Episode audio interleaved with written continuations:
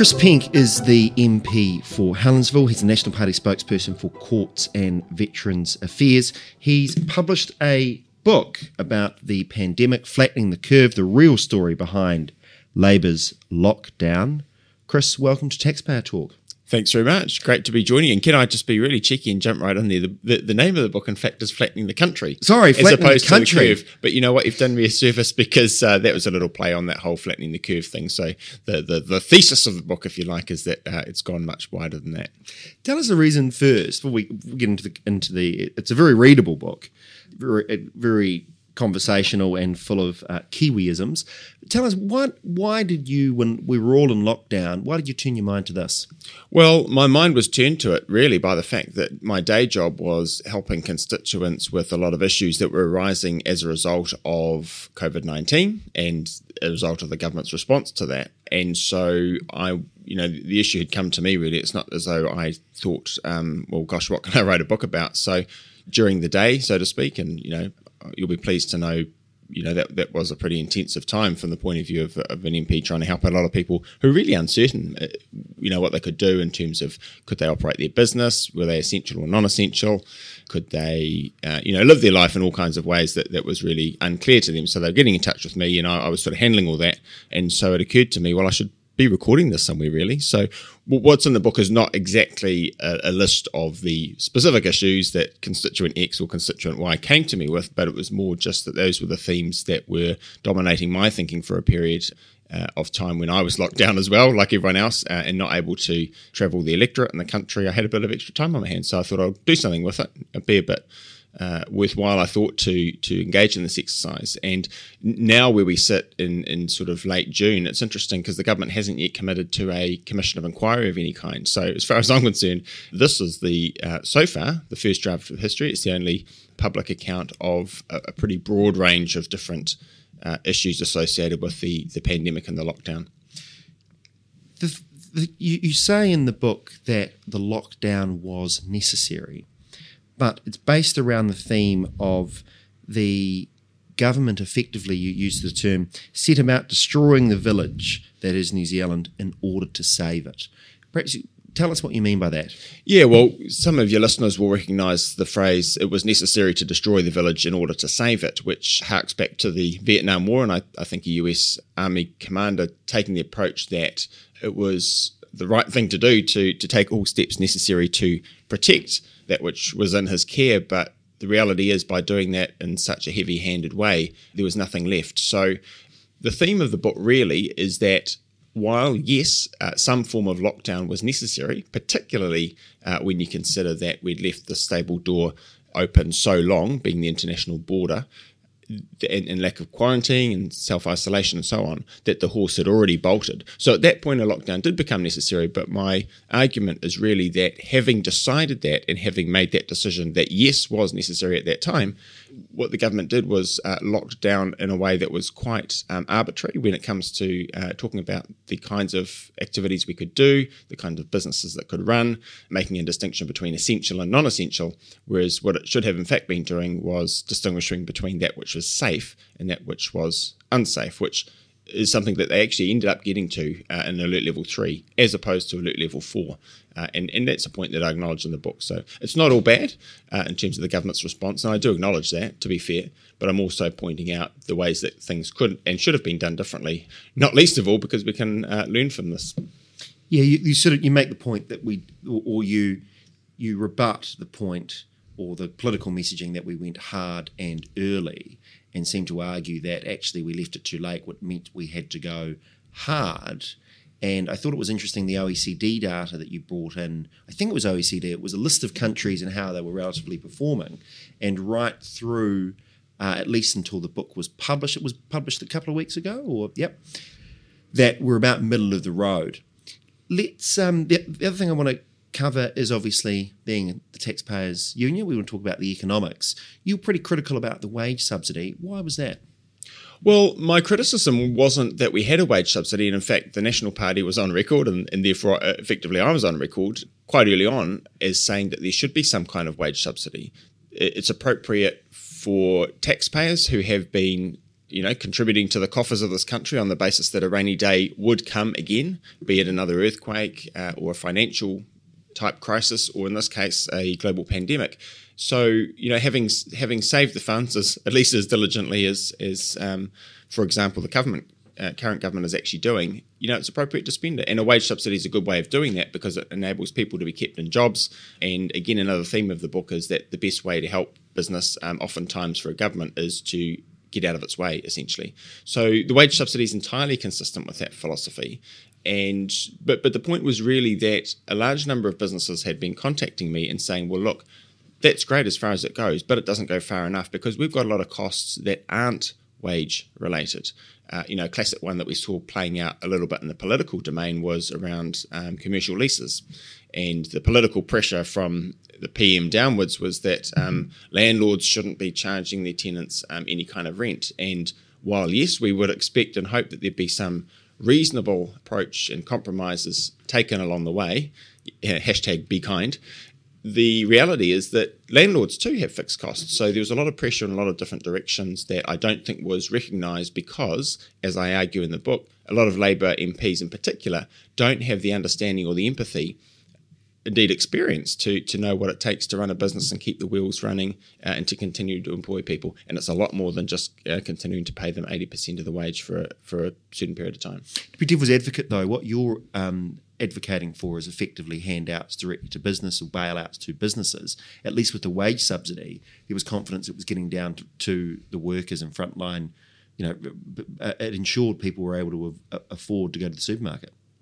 Yeah, well, that's right. But I mean, we, we have got the choice as a country. Are we are we going to pay this out now, or are we going to pay it out later? What do you mean? Well, we're going to be bailing out a lot of people on the dole queue, effectively, who are going to lose their job as a result of government policies. So we can either help the businesses to keep the lights on for longer, keep more people employed rather than have them go to rack and ruin because it's pretty hard to start up a new business from scratch. So the fact of a, or the the potential for recovery is not just the same as looking at the downward curve when things go poorly and saying, well, look, let's just hold a mirror up to that and, and expect that it will be, you know, equivalent on, on the rise. We, we needed to have done everything possible to keep places going. And some of it was monetary, and, and, and yes, of course, the organisation's right to focus on the economics, but so much of it would have just been a stroke of a pen. Classic example butchers and greengrocers, they supply food to people just like supermarkets. They weren't able to open their doors fully five weeks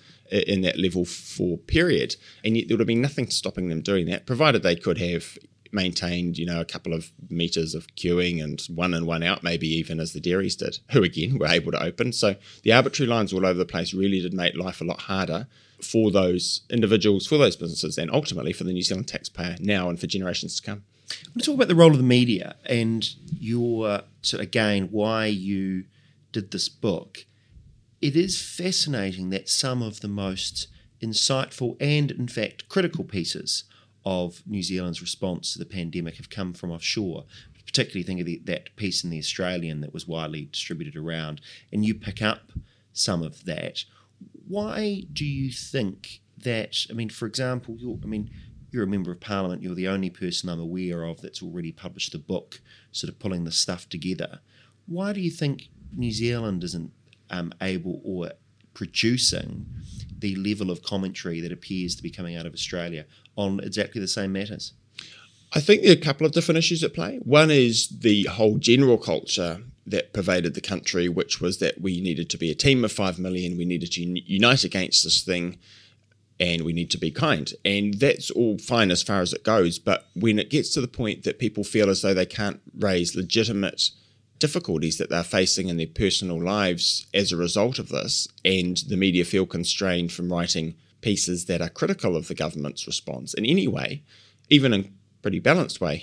and I acknowledge my book probably couldn't be characterized as balanced, but you know, I'm providing the other side of the story, I guess, and I'm, and I'm open about that. Of course, I am. I'm a National Party MP, but the reality is that that was a very difficult environment for people to operate in and uh, lavish anything but the most fulsome of praise on the Prime Minister and the Director General of Health and so on. And that lack of scrutiny, by the way, is being played out now, or, or the chickens are coming home to roost in the sense that we're now discovering there are many flaws in terms of lack of border control, lack of testing, lack of robustness of criteria, even the com- command and control elements in terms of how the operation is run and uh, I hate to say I told you so, but I told you so. And because a lot of that stuff in the book is effectively uh, been coming through now. And, and I think to return to your question about the media, well, it's hard to to swim against the tide, I guess, a little bit in terms of that public opinion as well as the government uh, messaging. But also, in fairness to the media, there swim was some against the tide. Isn't the role of the role of the media is to be the critical thought? I mean, it, what your book is very good at doing is pulling all the bespoke pieces and putting them all together in a, in a coherent way to suggest actually we didn't handle this particularly well and we've only come out about average. We have certainly the extent of the lockdown has meant we have managed to cl- eliminate or close to eliminate. Who knows what's going on with the border issue and whether we're just we're rolling out the carpet to welcome it back in. What are the lessons do you think the government has successfully learned from what, from what has happened? I mean, you would have followed the Pandemic Response Committee. You're in Parliament every day. What do you think that that if we have to go back into lockdown again, or we get um, community spread again, what do you think the government would do differently? I know, obviously, you're not the government, but from your colleagues, what do you think they have got their head round that among the points made in your book? Well, I think a lot of the a lot of the reactions at level three as opposed to level four were good because we separated on the basis that you could be safe and you could operate safely as opposed to be essential and, and therefore operate or, or, or non-essential and not. So that's probably the, one of the key ones. The other one is actually a little bit about democracy. And I know that sounds pretty abstract in answer to your question. We, we, we, you know, everyone else is running around talking about washing hands and, and sneezing into your elbow or whatever it is. But the reality is that a lot of the way that we make decisions, I think we can learn lessons from. And actually, the government hasn't learned lessons in some of that stuff because they legislated an urgency and famously or infamously passed a piece of legislation enabling you know billions of dollars of loans because they rushed that through and they cocked it up. I think the lesson there would be take a bit more time, trust the opposition to be a bit more involved than we were, because on the rare occasions that we're allowed to be part of the process, and, and at one point that Epidemic Response Committee was considering some legislation that went through, we actually made a few uh, pretty good changes to that. That was just sensible stuff in the realm of, of managing an, uh, immigration and, and, and, and that kind of matter and insolvency, I think from memory, we sort of made some changes around allowing people to be a bit more adventurous in the hope that they could continue to keep operating, basically. As opposed to the urgency uh, motions that get rushed through doing some pretty draconian stuff, or at least allowing the executive to do some pretty draconian stuff. And there are a lot of flaws in that process, and, and therefore a lot of flaws in, in practical terms when that law got passed. You said that the National Party said something on the record, so of course you said it on on the record. A little bit risky, I would have thought, to publish this book as a national MP. It's certainly, in terms of the messaging, it's much closer to what I think the messages David Seymour and his ACT Party have been making. What has been the reception from your colleagues in the um, and the National Party? Now it's the Todd Muller National Party. Have you had any pushback on on the book? Well, what I've said consistently to anyone who asks a similar question is that everything in that book about what we should have done when is consistent with the National Party messaging at the time. So in in, in January, for example, the leader publisher. well, either, either leader. Uh, either leader. Well, but both leaders and both of my bosses at various points throughout the process, pretty busy, you know, running running their important constitutional role, and, and in Simon's case, being criticised for driving to work for goodness sake. So this was the level of hysteria. But anyway, look, in answer to your question, as I say, it was all consistent with the National Party messaging at the time. It was also a reflection of the things that my constituents had come to me about as their local MP. And in that sense, it wasn't a party political work, albeit, yes, of course, I do come from a partisan perspective and I acknowledge that up front and I acknowledge it now. And in terms of, you know, the National Party's view of the thing, look, we've we've said that it's going to be really important, and, and our pitch ahead of the election. And look, I'm not going to I'm not here to electioneer on on your podcast, and goodness knows we're in the regulated period, so I probably couldn't for legal reasons anyway. But you know, look, we've got a, a clear distinguishing feature of our brand, which is mostly about you know the, the way that we can sort of get the recovery up and running as opposed to looking backwards. And I think my book's actually a good contribution to that because it shows the pressure points that now will arise based on the decisions that were made um, at that crucial time. Last question. One of your colleagues is also publishing a book next month. Judith Collins has a much anticipated book. Are you going to sell more copies than her? we'll have to see. And, and, and, and uh, if you get Judith on to the show and ask her the equivalent question, I, I think I know what the answer will be. Chris Penk, thanks for coming on Taxpayer Talk. Thank you very much for the work you do. Cheers. Chris Penk's book is available for only $20 through email flatteningthecountry at gmail.com and on his website chrispenk.national.org.nz. We also have a couple of copies to give away exclusively to members of the Taxpayers Union. Simply email team at taxpayers.org.nz and tell us on what date was the first confirmed case of coronavirus uh, announced in New Zealand.